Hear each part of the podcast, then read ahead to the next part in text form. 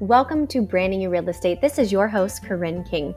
Branding You Real Estate was created by a real estate agent for real estate agents to give you inspiration, motivation, and ideas to help you improve your business, your brand, and you as a real estate professional. And today I am talking about pivoting. And we'll talk about what is pivoting. Is it time to pivot your business and how you can pivot efficiently and effectively?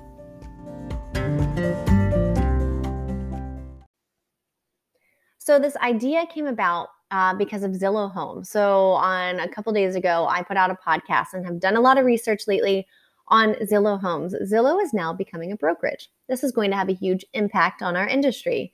And this made me think about well, do I need to pivot my business and do you need to pivot your business? And there are so many outside influences, and we'll get into the how to pivot and if you need to pivot here in a moment, but let's just first focus on what is pivoting. So let's just take it an, an analogy here. Our physical body, we're standing, we're walking in one direction, um, and then you just make a slight turn to the right or a slight turn to the left, or maybe you take a few steps back and then take a turn to the left. It doesn't have to be a big change or a big rebrand or a or a big business decision. It could just be a small pivot in your business, or it could be big depending on what you need to do. Some people make, you know, um, who am I? I think Keller Williams is making a huge change in their business. Um, Century 21, they made a huge change in their business um, and they did like a full 360 pivot, um, but that's not always necessary. So that's pivoting. And then let's go into where I was heading to earlier is it time for you to pivot? Do you need to pivot? Have you checked in to see if it's time to pivot? And there's so many different factors that play into it. And I was touching on Zillow, and that's an outside influence to our industry. And it's so important, one, for you to be up to date with what is going on with our industry. And Zillow is just a small example. And it could be anything from Zillow to technology to the laws in your local area or national laws and how that will impact our industry. And do you need to pivot? So I want to go back to the example of Zillow because this is in real time. And hopefully, this can help you decide if you need to pivot. Zillow is going to have their ideal customer. And do you have the same ideal customer that they have? That's a whole other subject. But I encourage you to go back and listen to the podcast that I put out earlier to learn a bit about it and you determine if you think Zillow and their brokerage is going to be marketing to the same customers and clients that you're working with now. And if that is the case, you need to start pivoting your business now. You need to start changing direction. And what do I mean by that? You might need to do a rebrand and you might need to see where you are marketing and who you're marketing to and redefine your ICA, that ideal customer avatar, so you can market appropriately. That means your brand, your logo, your voice, where you are marketing. Is it Facebook? Is it Instagram? Is it LinkedIn? Is it um, for people looking for homes, uh, fixer uppers at a hundred thousand or homes in the million dollar range? So you need to redefine that. And so there are other factors. So I, I want you to keep listen to this really quick. I wrote this on my Instagram and I'm just going to read it back. And I think this will help you figure out if it's time for you to pivot your business.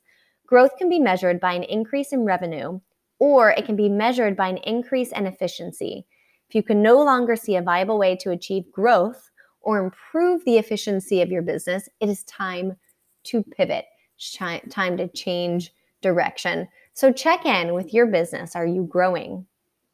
Is there room to be more efficient? Or is it just you're not putting enough energy out there? You're not putting enough effort into it. If you're already putting all your effort into it and you aren't seeing any growth and there's no growth for the future, start pivoting now. And that's where we are heading into. So we talked about what is pivoting? Do you need to pivot? And then now, how can you pivot effectively? And I want to start with this one you need to do it as soon as possible. And it doesn't mean like rush into it and do it a sloppy way. Um, you need to do it methodically and thoughtfully and make sure that when you pivot, it's right. But you need to start thinking about it right now. So we're going to bring it back to Zillow because, again, real time, this might be impacting a lot of you agents out there. Zillow is rolling out their Zillow Homes, which is their brokerage, in 2021. Um, they're doing a slow rollout, they're going in some test markets. Um, eh, but then they're going to grow and they're going to expand from there. So do your research on them right now.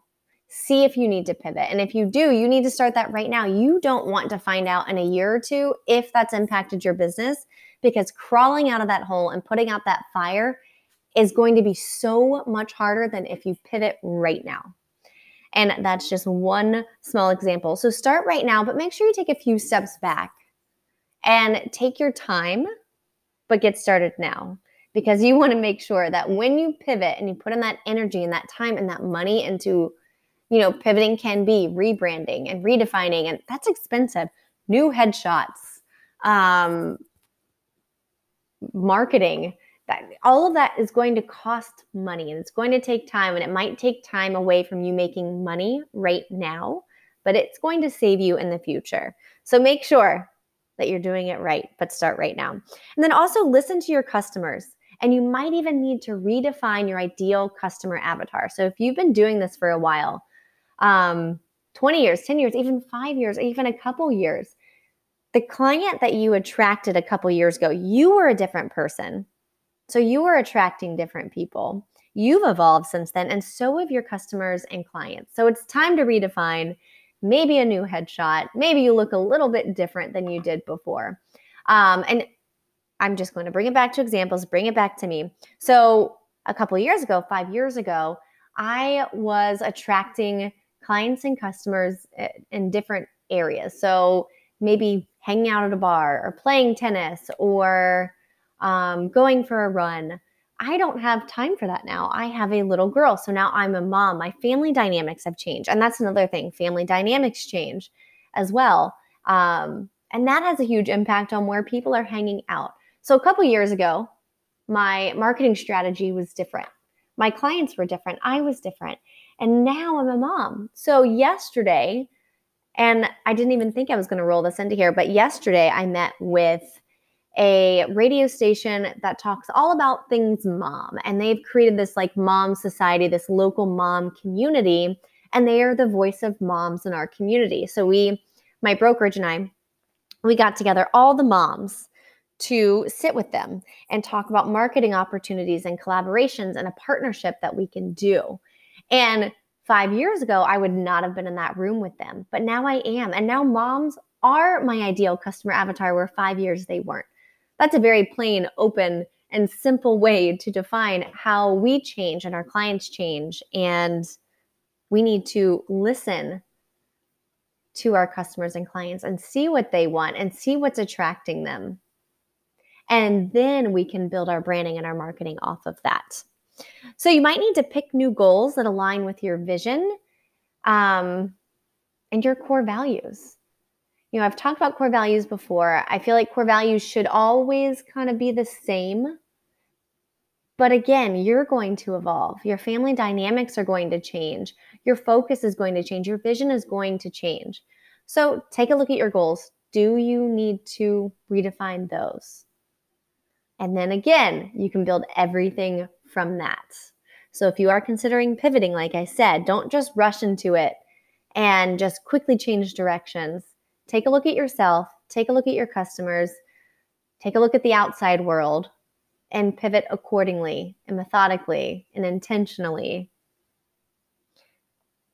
let's see, did I miss anything else? I'm kind of taking some of these from my Instagram um, as well to help me. So if you ever want to get more information about branding you or improving your business or just mentally preparing yourself for this game of real estate, you can head to my Instagram.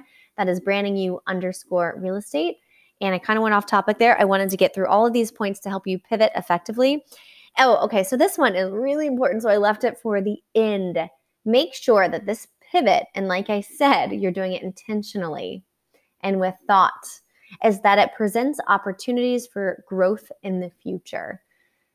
So you need to look 10 years down the line, 15 years down the line, and make sure there are growth opportunities. If not, you're going to have to do a pivot again, um, which that's fine. You might need to pivot every once in a while. But if you go about this with intention and being thoughtful with this pivot, make sure you're asking yourself, is there potential growth for the future?